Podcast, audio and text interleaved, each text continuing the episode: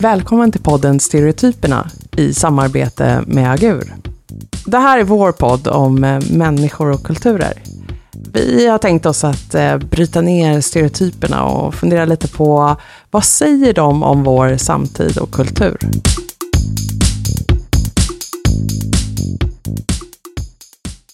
Ja, välkomna till Stereotyperna. Idag ska vi snacka om curlingföräldern. Och som vanligt har jag med min sidekick Fredrik. Hallå, hallå. Tjena. Och vi har bjudit in Janne idag. Hej. Tjena. Ja. Välkommen till podden. Och det vill jag också säga till vår eminenta ljudtekniker Jonas, som vi inte alltid hör. Men idag är jag med. Yes. Yes. Känns bra och tryggt. För idag ska vi snacka om curlingföräldern. Ett begrepp, om jag har förstått det hela saken rätt, dyker upp någonstans tjugohundrafyra.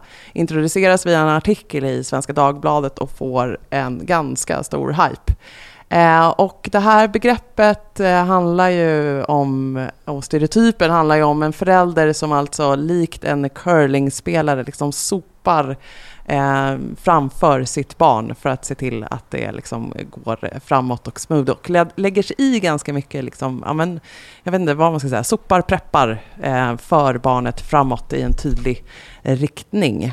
Det är liksom den svenska bilden av, ja, eller vi har, om jag förstått saker rätt så har vi valt att ha den här curling-referensen i Sverige, att det är liksom eh, en bild eh, för begreppet som vi har här. Det har ju också blivit ett verb, att curla. Att curla, mm. Precis. Att då se till så att det går bra genom att eh, liksom sätta alla de bästa förutsättningarna eh, och eh, göra det bekvämt och bra för barnet. Men sabba för barnet. Men sabba för barnet. Ja, det är liksom ja. eh, nersidan på, den här, eh, på det här sättet kanske att uppfostra. Men vi ska ju prata om stereotypen curlingföräldern. Vad tänker ni när jag säger det? Jag tänker kanske att eh, det var liksom en udda företeelse eller mm. någonting sånt. Men att den nästan har blivit norm idag. Mm. Finns det någon förälder idag som inte curlar för sitt barn? Ja, det finns såklart. Men eh, och slår sina barn. Det har blivit det nya vanliga att mm. curla för, för sina barn snarare mm. än att vara den där old school-föräldern som kanske inte ens visste vad barnen sysslade med. Nej. Men har inte hela diskussionen kring curlingföräldrar satt, satt fokus på detta då? Att man, att man blir mer medveten om vad man pysslar med? För jag tänker att när Bent Hougaard heter han, en dansk psykolog som ju togs upp i den här D N-artikeln, skrev boken Curlingföräldrar. Var det tjugohundrafyra? Jag tänker att, att det är liksom den typen av... Jag tror han skrev den tidigare, jag tror det verkar som i tjugohundrafyra tog det fart i Sverige. Just det, det, det pikade lite där. Mm. Jag kunde se det själv bland folk som hade barn. Det kan vara lättare att se bland när man själv inte har barn, ser det utifrån. Mm. Att det var liksom helt absurt där ett tag, hur mycket det curlades. Men sen skapades det en sorts diskussion om det. Och jag läste faktiskt den här boken uh, Curlingföräldrar uh, av Bengt Hougaard. Uh, Och uh, ja, vad ska man oh, säga om det? Har du läst boken? Vad sa du? Ja, vad, vad tog du med dig av boken? Men alltså, lite trist ton tyckte jag Aha. att det var i boken. Och man kände så här, man är ju glad att man inte själv har honom som svärförälder. Han, han är ju väldigt så här raljant och lite, jag vet inte. Men det är ju intressant, han sätter ju fingret på någonting i samtiden, eller hur? Mm. Uh, för att, han menar ju också att det är ett Det är ett uttryck för att vi, ja, vi har varit inne på det här på den tidigare, att vi har skuld och vi har dålig, dåligt samvete för att vi inte ägnar tillräckligt mycket tid åt våra barn, och sen så försöker vi då kompensera för det men eh, hamnar helt snett. Mm. Eh, och att det finns någon alltså, felanalys av vad barn är, vad barn kan, att barn är kompetenta och att man kan resonera med barn. Jag menar att allt är ju helt knasigt. Mm. Eh, ingenting eh, vettigt leder ur en sån diskussion.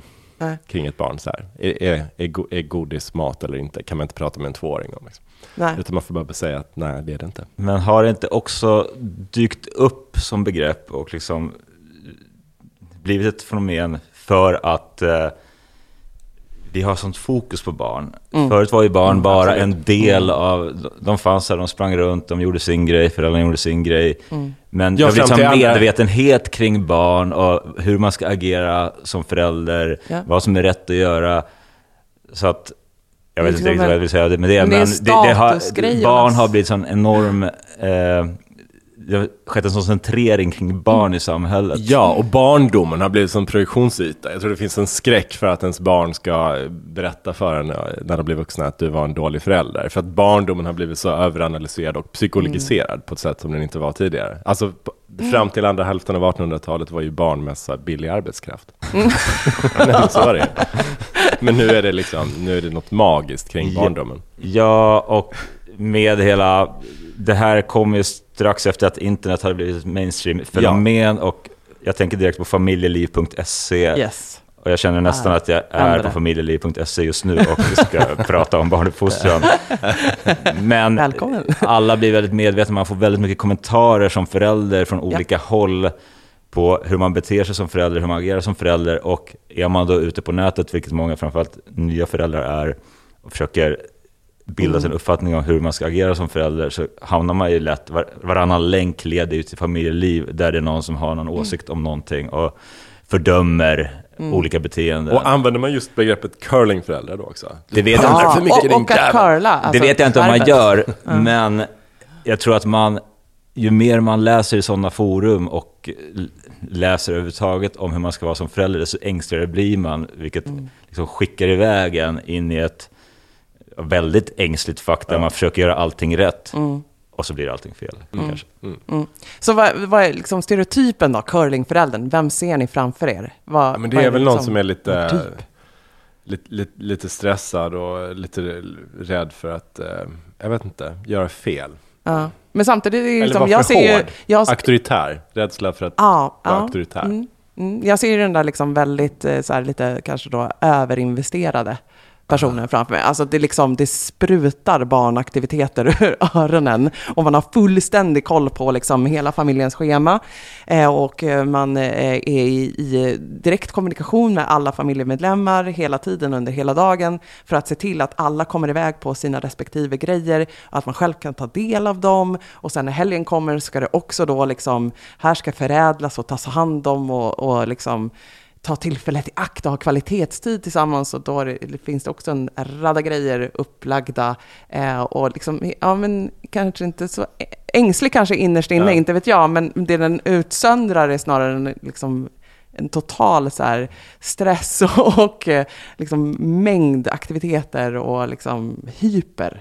En hyper, liksom, ja. det, är liksom en, det är en jäkla Hulkenförälder, det är liksom, så här, bara stor och tar över i alla situationer. Men projektledarföräldern. Projektledarföräldern, precis. Men apropå det du sa igen, att det, det kanske har blivit norm, och det tror jag också att det är väl egentligen inte en typ Nej, av förälder, utan det, det är mer se, liksom. en, en generation ja. och hur en generation ja. agerar. Och jag, jag tror att, nu är inte jag förälder själv, men jag tror definitivt att det har varit en Mm. Eh, curlingförälder av rang om jag ah. hade varit det. Nej, men jag, jag kommer ihåg faktiskt här, men liksom, det är en curlinghusse av rang. Ja, och jag kommer till det. Men jag kommer ihåg så när min, när min syster fick barn, så när jag var typ tjugo eller något sånt, jag hängde mycket med dem och jag liksom hade något så här, mm, man, jag, jag kände så här instinktivt att man skulle låta barnet välja, och vad vill den här mm. individen, så här, en bebis som är fem år vill ju ingenting liksom. eh, så det är, no, det är ju tecken i tiden också. Och apropå det här med, med husdjur då, jag har ju hund och jag har jobbat mycket Med, med djurfoder eh, och där pratar man till exempel idag om anorektiska katter. Ja. Det är ett helt nytt fenomen ja. som inte fanns tidigare. Ja. Vad beror det på? Jo, att man låter katten välja, vill du äta det här eller vill du äta detta, eller vad tycker ja. du är godast? Och till slut så blir ju katten ett monster. Och det är ju samma sak med hundar också. Min hund är ju ett monster på vissa sätt för att jag har en curling ja. husse. Ja. Men du var inne på någonting intressant där. Du sa man ser barnen som en individ, och mm. allt det här sammanfaller ja. också med den extrema individualismen ja. i vår samtid. Och då tror de... jag att man försöker se sina barn som någonting mer än vad de är. Det är klart att barnen är individer, men de är också en fyraåring, ett till syvende och sist en fyraåring, ett mm. barn som beter sig ganska mycket känslomässigt. Mm. Och känslorna är lika för de flesta. Ja, men då ligger det ju inte långt bort att tänka så att den här individen ska ju också få göra val. För ja. det får vi alla göra idag. Vi presenteras för massa val, och då borde ju också individ, den här lilla individen få välja på om det ska vara blodpudding eller liksom potatisplätt eller liksom, att alla de här det, liksom, jag, jag ska känna in vad den vill ha, och så ska den få liksom. Ja, handen på hjärtat. Just, jag är förälder till en tvååring. Mm. Och ibland råkar jag ge henne val, och det är det mest korkade man kan göra. Hon klarar inte av att välja. Hon vill Nej. ha både och, eller ja. vill ha något annat. Exakt. Och vill hon ha, väljer hon det ena ja. först, så väljer hon i sekunden efter det andra också. Så att mm. barn, det är väl vedertaget att barn inte klarar av att göra val. Ändå ger vi barn val hela tiden ja. i vår vardag, i stort och smått. Ja. Mm. Men det är ju intressant att det har med en, alltså en ökad individualism att göra, att vi har en tillskriver individen egenskaper. Yep. Eh, på alla nivåer, vi tillskriver hundar egenskaper. Ja. Ja. Ja. Om vi nu pratar djur också. Ja. I sammanhang. Ja. Och förmänskliga hundar. Och kanske också att vi tillskriver små barn egenskaper, abstrakt tänkande till exempel, vilket jo, men vi har ju riktigt gjort... små barn inte har. Ja, men samtidigt har vi gjort en resa, det var ju då kanske hundra år sedan eller någonting, jag vet inte, när vi tänkte att barn inte hade några känslor, alltså så pass långt så att du kunde ju slå absolut. Dem, för de kände inte smärta och de kunde inte ge uttryck för det, så att liksom det var helt fair att bete sig precis hur man ville. Och sen så har vi ju gjort någon slags resa förbi velourpappan och liksom det inkännande barnet och liksom börja acceptera att det här är faktiskt en individ som har känslor och som vi bör ta i beaktande. Och så, så här slam dunkat över till individualismen, ja. Så måste vi liksom sätta den i fokus och centrum. Och det är den främsta uppgiften jag har som förälder. Och då det är klart att vi, vi hamnar här över till någon som curlar ja. Och liksom suppar och, och ser till och så här, hur vill du ha det? Och nej, nej, nej, var inte det där bra? Nej, men då tar vi det här. Men det är ju någonting väldigt sorgligt i allt detta tycker jag. För att eh, utgångspunkten är ju ändå kärlek och välvilja. Ja. Man vill bara ja. göra det bästa man kan för mm. sina barn och så blir det eh, kontraproduktivt. Det är ju ja. jättesorgligt. Jag skulle också vilja lägga till, vi började prata om vem är ja. curlingföräldern som stereotyp. Jag har också en bild av att det är en, med risk för att låta elak, lite mesig ja, förälder. Ja. Mm. Förvisso projektledare ja. Och styr och håll och ja. doer. Men lite mesig, lite mm. snäll. Liksom, och snäll är ju väldigt positivt, men snäll, för snäll egentligen. Mm. Och rädd för att ta konflikter. Rädd, tycker att det är jobbigt när det blir jobbigt. Mm. Eh, och mm. den typen av beteende, undvikande beteende nästan. Mm. Mm. Ja, och samtidigt som man ska upprätthålla imagen av att det här är helt fantastiskt. För det ligger också en, liksom, en, ett ordentligt press på den här curlingföräldern att vara lyckad i det här jobbet. Att vara en bra spelare på curlingplanen.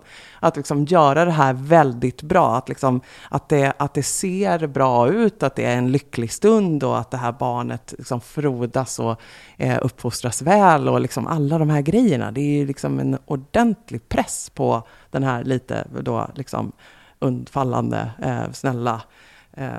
Ja, så, att, så då i skenet speciellt av andra föräldrar då är den starka känslan av att man då nästan överkompenserar eller liksom man så går in i det där, inte överkompenserar, man går in i det långt att så här, då blir man ännu mer snäll och lite osäker och så här, oj oj nu tittar ni andra föräldrar på mig, det är det bästa, jag ger tre valmöjligheter här och så här, frågar men hur känns det för dig snälla lilla? Men det är någon sorts jämställd eh, ja. relation som eh, curlingföräldern strävar efter, en icke-auktoritär roll. Egentligen. Ja, ja mm. för, som liksom bakslag från eller liksom helt skiftat från tidigare. Får jag fråga bara, för vi pratar ju om, det låter som att det, det rimmar med samtiden och individualism och liksom barnet är en individ och att det på något sätt är respekt mot barnet att, att ge dem de här valen och behandla det på det här sättet. Men det som går emot i mitt huvud är att curlingföräldrar är ju nästan ett negativt begrepp. Yep. Uh, någonting som man inte vill förknippas med. Och då tänker jag så här, är det på väg bort från curlingföräldrande? Eh, men det låter ju ändå som att det borde bli mer curlingföräldrande utifrån hur ni pratar med att det är individualistiskt mm. och respekt för barnet. Mm. Eller vart, liksom, jag, jag, tror, jag vill fortfarande liksom driva tesen att curlingförälder, vare sig man kallar sig själv för det eller inte, är den nya normen. Det är ja. det som är sättet att vara förälder på, mer eller mindre idag. Men det för mig...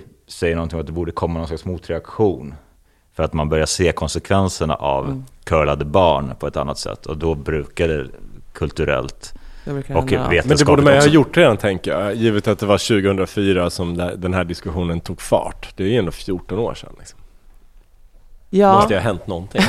Måste... What the fuck? De har ju hunnit bli tonåringar. Skitjobbiga. Fast vi har ju en ganska stor diskussion nu kring millennials och ja. Generation ja. Snowflake. Exakt. Och vi pratar jättemycket om ångest som den nya, ja. det nya folkhälsoproblemet. Ja. Och ångesten som jag har läst mig till och själv också tror ganska mycket på eh, kopplad till att vara curlad och ha för mycket valmöjligheter, mm. vara bortskämd, mm. tro att man är en superstar fast man inte har presterat någonting, mm. eh, få allting. Sånt skapar ju intressant. Väldigt mycket ångest. Ja. Mm. Så att jag tror att det är nu vi börjar se konsekvenserna på riktigt mm. när de här generationerna, mm. de curlade, bortskämda generationerna växer upp och blir vuxna och har vissa utmaningar i sitt vuxenliv. Ska anställas, ska vara en förälder själva. Ja. Ska, ja, ska inse att man inte kommer få Nej. löneförhöjning tre dagar in på det nya jobbet mm. eller bli vd mm. efter en månad. Mm. Men också att den här val, vad ska man säga, valmöjligheten eller den här Eh, illusoriska friheten är just illusorisk, att den är ihålig. Eh, och jag, jag, vi var inne på det tidigare också, att, eh, att alltid kunna välja och vara fri. Jag tror inte att det är det som vi som människor mår bäst av. Nej, lite ramar. Ett år gamla eller trettiofem. Ah. Eh, att det är väldigt, väldigt svårt att hantera. Så att därför tror jag att det, det är nu vi ser konsekvenserna. Så nu det kommer bör, den riktiga diskussionen kanske ja. tar fart kring Vad, vad är ett bättre sätt att vara förälder på än att kratta eller curla för sina barn i största mm. möjliga mån.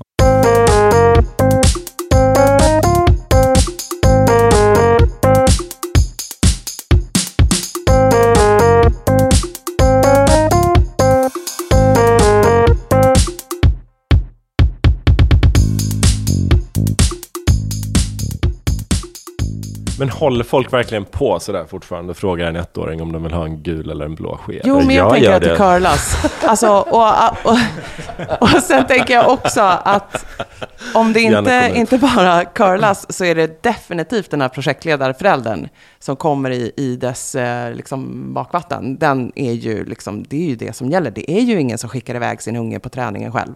Utan det är ett jävla fixande och trixande ah. för att få ihop liksom, arbetsliv, fritid och sen alla barnens aktiviteter och hela familjens liksom, schema. Så kan att man vi, dra outa sig själv liksom, som att jag är, en så här, jag är inte en curlande förälder? Kan man inte jo, omfamna det, det som en identitet? Jo, det har jag också faktiskt hört. Men jag tror att det måste börja med att plockas ner.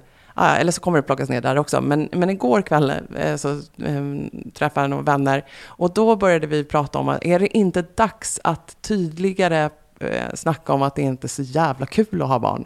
Och att det, det kan vara fruktansvärt jobbigt. Och man lyckas inte få ihop det. Det är liksom att, att börja vara ärligare i, liksom plocka ner den där liksom imagen av det perfekta liksom lilla minimi som har skitsnygga kläder och hemmet som ser ut som redo för Hemnet när som helst. Att det är liksom inte, det där är ju inte görbart egentligen. Det är liksom extremt få människor som klarar av den typen av press. Och det, och det spiller över på känslan inför föräldraskap. Att det, liksom, det känns både pressande och tråkigt och eh, liksom att det är, ja, liksom är obehagligt. Men där tycker jag ändå att det har förändrats just när man, jag tycker det är intressant att du säger, men hur man pratar om föräldraskap. Jag tänker att det, nu pratar man ju ändå om eh, nyanser på ett annat sätt. Ja. Jag tänker på till exempel så här, Mia Skäringer som har haft en väldigt självutlämnande blogg om hur det är att ha barn med speciella behov och autism. Och, mm. eh, som verkligen både beskriver ja, men ytterligheterna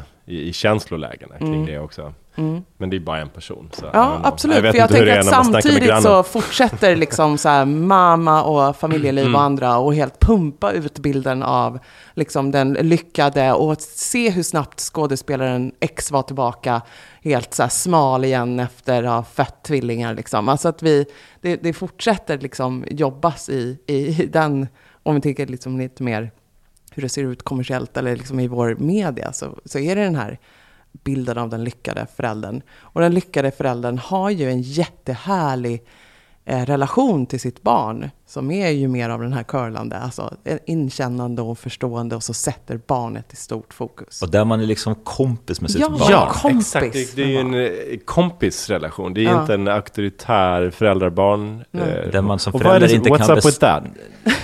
Men, men det, det tror jag är en idealbild som många kanske har redan tidigt i livet. Att man känner att ah, när jag blir förälder, då ska jag vara kompis med mig. Jag ska inte vara så här jobbig förälder, utan jag ska vara kompis med cool, mina barn. Jag ska kunna snacka med cool farsa om allt. Eller cool morsa. Men det måste ju ha med att göra att vi inte vill bli äldre heller. Alltså att i ja. vår tid så vill, håller vi liksom verkligen kvar och så här femtio liksom... Vad säger man? trettio är nya. liksom att vi hela tiden håller på femtio med det där. trettio. femtio är trettio, precis. Att vi liksom hela tiden... Har det något att göra med att vi är äldre när vi ska få barn också? Ja, kanske. kanske. Mm, bra spaning. säkert. Att det ja, det så här, fråga, liksom, man vill ju fortsätta vara relevant. Det tänker jag är så här, åh, det skulle jag ju jättegärna vilja vara för mina barn. Att det inte är man vill, inte, man vill inte vara den här jättegamla, strikta, eh, auktoritära föräldrar. Nej, och som där... säger, burn out, take off that dress and we'll burn it together. Så det var Carries eh, mamma när hon ska gå på the prom. Hon har en kjol som hon tycker är djävulens verk. Take off that dress and we'll burn it together. Men där undrar jag om det finns en korrelation. Jag har mm. inget belägg för det här, men min känsla är att ju äldre föräldrar desto mer oh, gud, curliga gud, ja. är de. Ja. Eller curlande. Ja.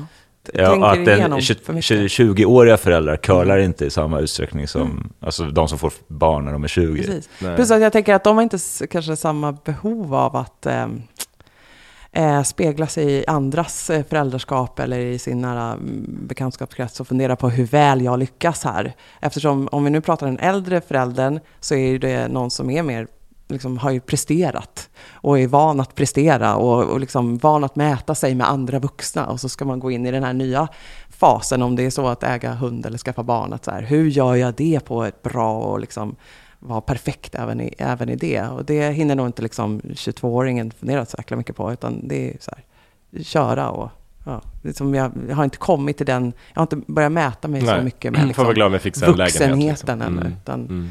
det är vuxenpoäng i sig att få barn, det räcker fint. Men du sa i något annat sammanhang, Fredrik, jag vill ge dig credden för det här, för det här är inte min spaning, men jag tyckte den var intressant, är att föräldrar idag vill impa på sina barn, medan man, tidigare var barnen som skulle impa på föräldern. Har jag sagt det? Du har sagt det. Klok, jag tyckte ändå att det var lite intressant, apropå uh, den här diskussionen uh, med curlingföräldrar, och att det här med att föräldrar vill impa på sina barn och Yeah. då kanske var den coola, mm. schyssta farsan eller mm. morsan, eh, se till att barnen får alla upplevelser man kan tänka sig, mm. får, får allting krattat för sig. Yeah. Eh, att där, där finns det en stor generationsskillnad, medan om man tidigare förväntade sig att barnen skulle mm. bevisa sig för mm. föräldrarna mm. att de dög och mm. kunde leva upp till normer och krav mm. och förväntningar. Mm. Så, sant, vi har verkligen skiftat fokus. Jag känner inte gärna att jag sagt det, men jag tycker det låter vettigt. låter Nej, men så, är det, så är det ju verkligen att man vill, man vill ju, som vi har varit inne på till det, man vill vara cool och man vill vara relevant och man vill inte, man vill vara en del av barnens liv på ett annat sätt kanske.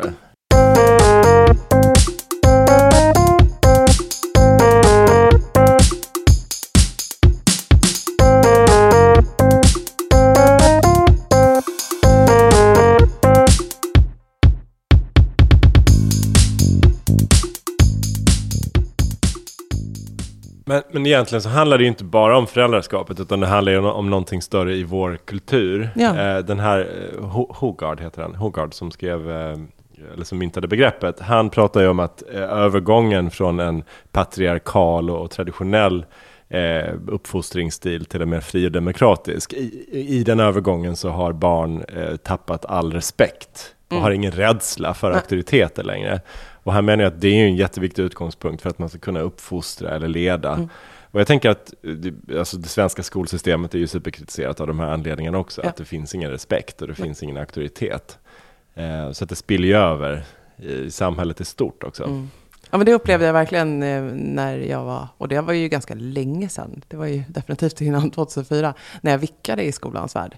Alltså att det var så, det, du kan ju inte lägga det ansvaret på lärare nej, att nej. försöka liksom skapa ordning och reda i klassrummet när det finns liksom tjugofem elever som aldrig har behövt lyssna på en vuxen. Mm. Nej. Och, men liksom, är inte här också en annan aspekt av curlingföräldern, att det här är en person som inte bara är hemma och krattar och curlar mm. för sitt, sin unge, mm. den ramlar också in på förskolan yeah. eller i skolan yep. och börjar ifrågasätta vad lärare sysslar med, mm. försöker argumentera upp betyg åt sitt, sin lilla mm. gullunge. Exakt. Och att det är skolan som gör fel ah. för att mitt barn inte lyckas. Mm. Mm. Så att de, de gör liksom våld på domäner som egentligen inte är deras. Just för det. Att de är mm. så om sig och kring sig kring sin... Ah. Och i sånt samtal har jag verkligen suttit med, med en förälder som bara så här... när hans dotter beskrev varför hon hade låst in kompisen på toaletten och varför hon vägrade öppna och liksom alla de här riktigt tråkiga grejerna hon hade gjort, och och, och jag som lärare försökte liksom säkerställa att det här aldrig skulle hända igen, så var han rätt snabb med att säga, jag förstår inte problemet. Min unge är ju helt jäkla underbar och hon är ju bara rolig och tycker att det är den här andra som gnäller. Och så att man tar helt liksom sitt barns perspektiv och är inte villig och viker undan härifrån att ta ansvar eller vara den auktoritära i den situationen. Så att det blir, det blir väldigt svårt att hantera. Och då är det liksom verkligheten... Man tar också sitt barns perspektiv utifrån väldigt konstiga premisser. Ja, att barnet skulle kunna förstå konsekvenserna av det, han, det, det ja. hen har gjort. Ja. Ja. Men det är lite distanslöst, eller alla föräldrar är distanslösa till sina mm. barn såklart, men det är liksom distanslöst in absurdum. Eh, och man på något sätt i, i det här med att man så mån om att se sitt barn som en individ och man vill vara så nära och så kompis med sitt barn, så liksom tappar man alla perspektiven mm. på vad föräldraskapet egentligen kanske kräver. Mm. Mm. Mm. Intressant. Men finns det någonting positivt i detta då? Vi ska ju ändå försöka liksom look on the bright side of life i den här podden. Finns ja, det, har, har curlingföräldern, för jag menar curlingföräldern markerar ju ändå en, en ny, eller på något sätt gör upp med tidigare tidigare vad ska man säga, traditioner kring barnuppfostran eller ja, mer disciplinära som du var inne på, Mary, mm. där man kunde till och med ta till våld mm. eh, och väldigt hårda repressalier. Mm. Eh, så att det är ju det, är ju, det finns ju något, det finns ju någonting positivt att man ändå ser att barnet är en individ. Sen kanske man Ja, och, och jag, jag vet långt. inte. Alltså det är väl klart att det finns negativa aspekter här och att vi kanske har börjat se dem nu när de ska ut i arbetslivet. Eh, det är tonåringar som mår väldigt dåligt och är mer drivna av ångest än tidigare.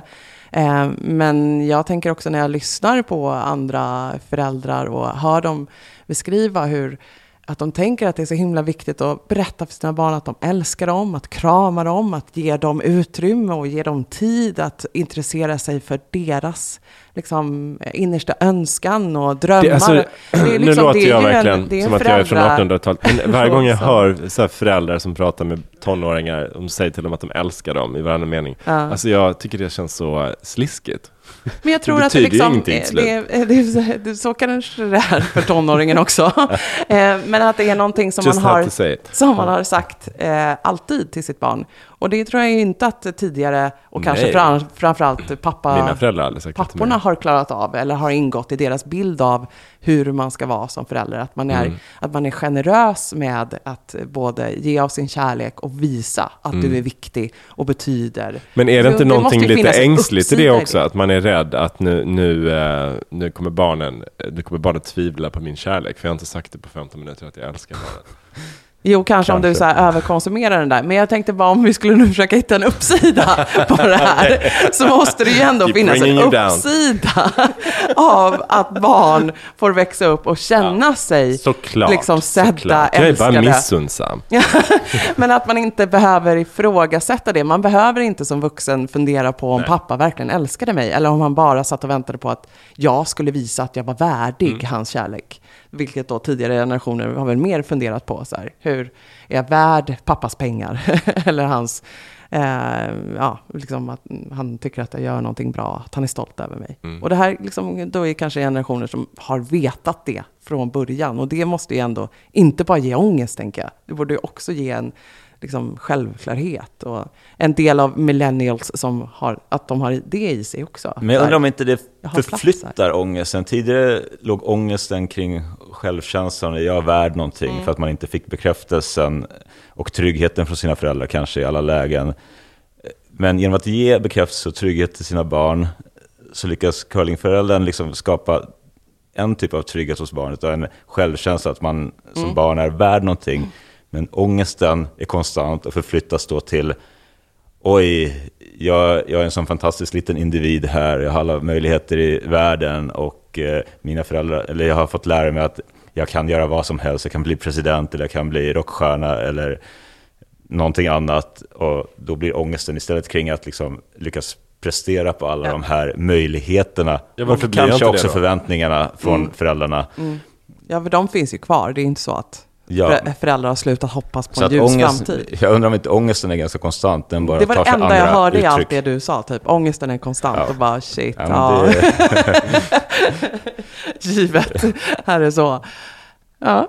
Så... För, det, för det är ju någonting provocerande med att generationer idag som har det väldigt bra, lever väldigt privilegierade ja. liv, mår så dåligt. Mm. De borde ju må så fruktansvärt bra och bara vara happy puppies ja, och det är kanske lång. Också och så gnäller annan... de över så kallade ilandsproblem hela dagen ja. igen. Och, och det, det är kanske en anledning till att vi kommer att omvärdera den här curlingföräldern. Alltså, så här, det där blev inte så jäkla bra då. det, det slutade inte alls med att de var eh, tacksamma för nej. all den här kärleken och fokuset vi har gett barnen. Nej, men det är ju, det är ju väldigt svårt för oss eh, i vårt samhälle att förstå detta, varför vi mår som sämst när vi har det som bäst. Mm. Men vi kan inte skruva upp volymen till tolv på frihet och eh, upplevelsen av att vara älskad och tro att det eh, automatiskt leder till ly- total lycka. Det är ju uppenbarligen inte så, utan det är andra saker som gör att vi känner oss behövda och ja, viktiga. För lycka är väl också konstaterat att det är väldigt relativt. Mm. Så att lycka... uppstår ju i jämförelse med mm. vad man själv har kontra vad andra har, och det här är generationer som får itutat sig att de skulle kunna vara vad som helst, och när de inte blir vad som helst utan blir en mm. eh, random mellanchef på ett tråkigt företag, så ja, det känns som ett misslyckande. Ja. Jag börjar känna ett desperat behov av att gå hem och sätta massa regler och vara jävligt konsekvent och auktoritär. Jag har nog tid att sitta kvar här. Så wrap it up. Vi får följa ihop det här. Nej, men det är väl klart, liksom, eh, den, curlingföräldrar har ju diskuterats länge, och, och det känns ju som att man ser ju alla de negativa aspekterna, men att det är liksom... är svårt att ändra då på hela vår kultur alltså, och samhälle där det vi... går ju inte att ändra på. Jag började prata om min, min hund, och jag menar, jag är ju en curlinghundägare, men jag kommer ihåg någon gång när han var kanske ett år gammal. Det är en labrador, han är, kan liksom hoppa en, en halv meter upp i en säng, men det var någon gång han skulle gå upp på en säng och så hoppade han upp med framtassen och tittade så här, bed han upp mig så här, hjälp mig upp med, med bakbenen. Och då hade jag lite dåligt samvete. Så här, jag kanske borde leka med honom. Jag ger honom en liten skjuts bara så här. Sen dess gör han det varenda gång. Så här, varför ska jag hoppa upp helt själv när någon kan hjälpa mig upp? Ja, men det är ju... Hur skulle ni gjort? Han är inte, han är inte dum alltså. Det här är som någon drog, det behövs bara en gång. Ja, en gång.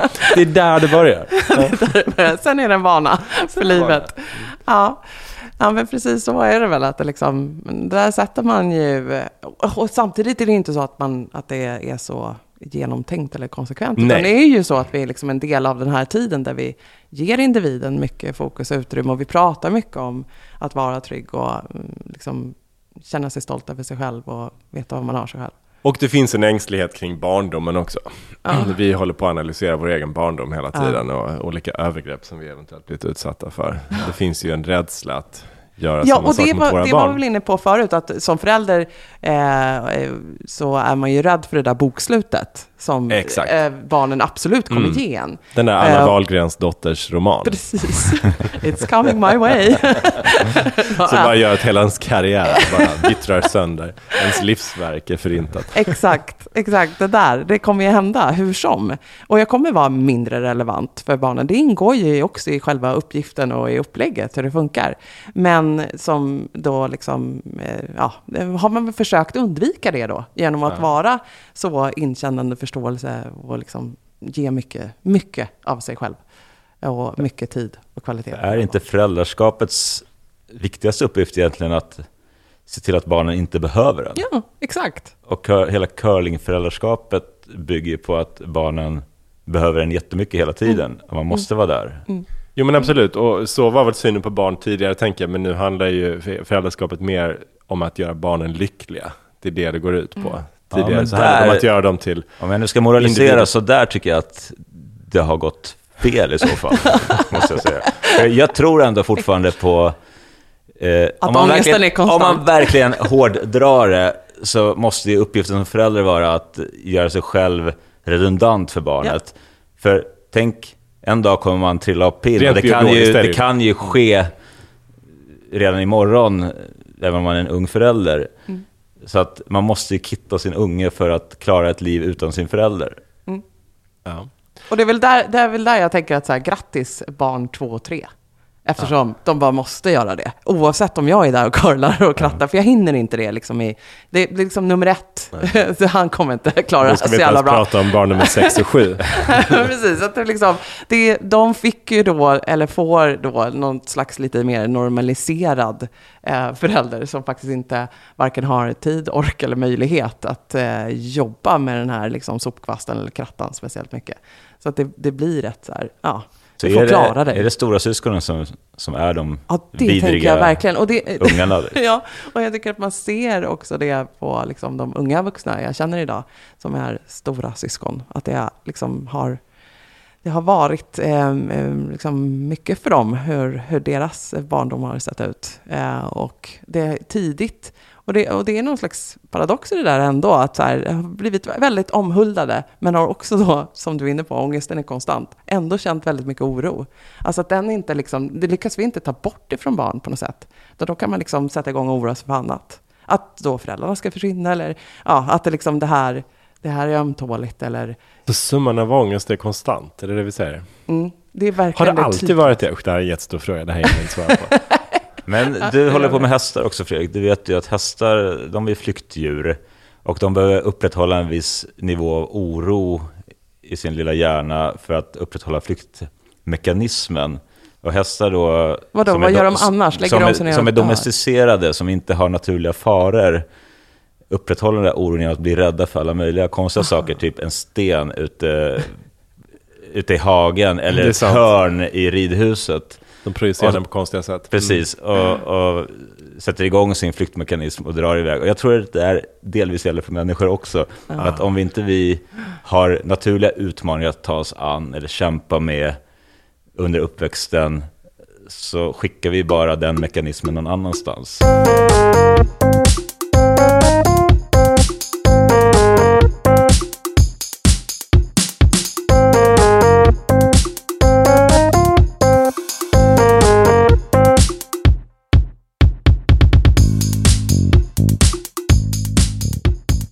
Så vad, vad tror vi då om curlingföräldern? Vad kommer den ersättas av? Eller vad händer? Eller är den redan... Liksom, den är ju normen diktator nu. Så att vi så här, lever vi länge med den här normen? Men okej, eller kommer den liksom... de här curlade barnen då, ja, som är vana att någon annan tar hand om allting och inte klarar av så mycket själv, ja, och förväntar sig att... Uh, som är väldigt egocentrerade, för just det är ju det man säger att mm. de curlade barnen är. Ja, de kommer är. inte att skaffa barn. Nej, jo, de skaffar barn för det är viktigt. Jo. För det är, en, det är ett självförverkligande att skaffa barn, såklart, som hör till det, det, den egoistiska personens livsmål. Men de kommer inte orka ta hand om sina ungar. de, de kommer inte, för att de är så fokuserade på sig själv. Så att de kommer ju få... Kommer det vara hushållsnära tjänster då, tänker du? Eller? Nej, men de, de kommer vara så fokuserade på sig själv, sitt självförverkligande projekt. Mm. Eh, så att deras ungar blir lite offer för det då. Och om man nu går till psykologin, så skulle det betyda att vi får en generation av eh, ambivalenta ungar som inte riktigt vet vad de har sin förälder, för att den ibland mm. är där och ibland inte är där. Mm. Inkonsekvens, just det. Eh, och det vad, vad fan, blir det av dem som föräldrar? Ja, det, ja, ah, okej, okay, det blev en väldigt negativ spiral här. Men samtidigt, jag tror att eh, när det gäller psykologiserandet av barndomen, som kanske är en av delvis upprinnelsen till hela curlingfenomenet, mm. den tror inte jag kommer att avta, utan jag mm. tror att vi kommer hålla på att dissekera vår egen barndom och andras barndom i ännu större utsträckning framöver. Varför tänker du det? Varför? Därför att alla går i terapi, alla ah, älskar att läsa sådana här biografier om folks barndom och saker de var med om och, mm. eh, det är väldigt mycket fokus på barndomen som den del av livet där vi formas. Men, men tror du inte att vi då kan få någon så här, i alla fall en liten rörelse av någon Mia Skäringer liksom, eh, jävligt, det kan vara jävligt misslyckat och geggigt och jobbigt och här curlas inte. Jo, men alls säkert, och vad jag skulle önska är kanske det du var inne på, Jan, också, att man kopplar ihop mer så här hur barndomen hänger ihop med i vilken utsträckning man känner ångest eller kan fungera som människa, som vuxen. För mm. det pratar man inte så mycket, om inte på ett tydligt sätt i alla fall. Nej, nej, vi har inte börjat att man, dra dem liksom. Det kan vara att man kan få too much fucking love. Ja, det kanske man kan. Det var slutet på det här. Man kan få för mycket kärlek. Nej, men det är, det är klart att börjar man se konsekvenserna av vad som har hänt, mm. så kommer det komma ny forskning och så vidare, och det kommer ja. komma skapas nya normer kring föräldraskap som säkert i alla fall går emot mm, curlingföräldern på, på något sätt. Ja. Jag vet inte exakt hur. Nej. Men frågan är om det är bättre eller sämre eller vad, vad det är. Mm. Men jag tror att det pratas ju ändå väldigt mycket nu om att det, det kan vara ett problem att föräldrar är för om sig och kring sig med sina mm. Ja, mm. små gullungar. Mm. Ja, så tack curlingföräldern för att vi har fått föräldrar som är kompisar med sina barn som kan dabba och kolla på YouTube-kanaler och liksom är down with it. Eh, och vi har fått barn som har väldigt närvarande föräldrar som projektleder hela deras liv. Eh, vi ser en framtid som känns lite dyster. Alltså. Vi får se vad som, vad som händer. Men oavsett det så vill jag ändå lämna med orden: ångesten är konstant. Tack Fredrik! Ja, vilken pick me up det här. Alltså. Tack Fredrik! Men det tar vi helg då. Och det tar vi helg. Tack Janne, tack Jonas. Ha det bra. Tjena! Hej.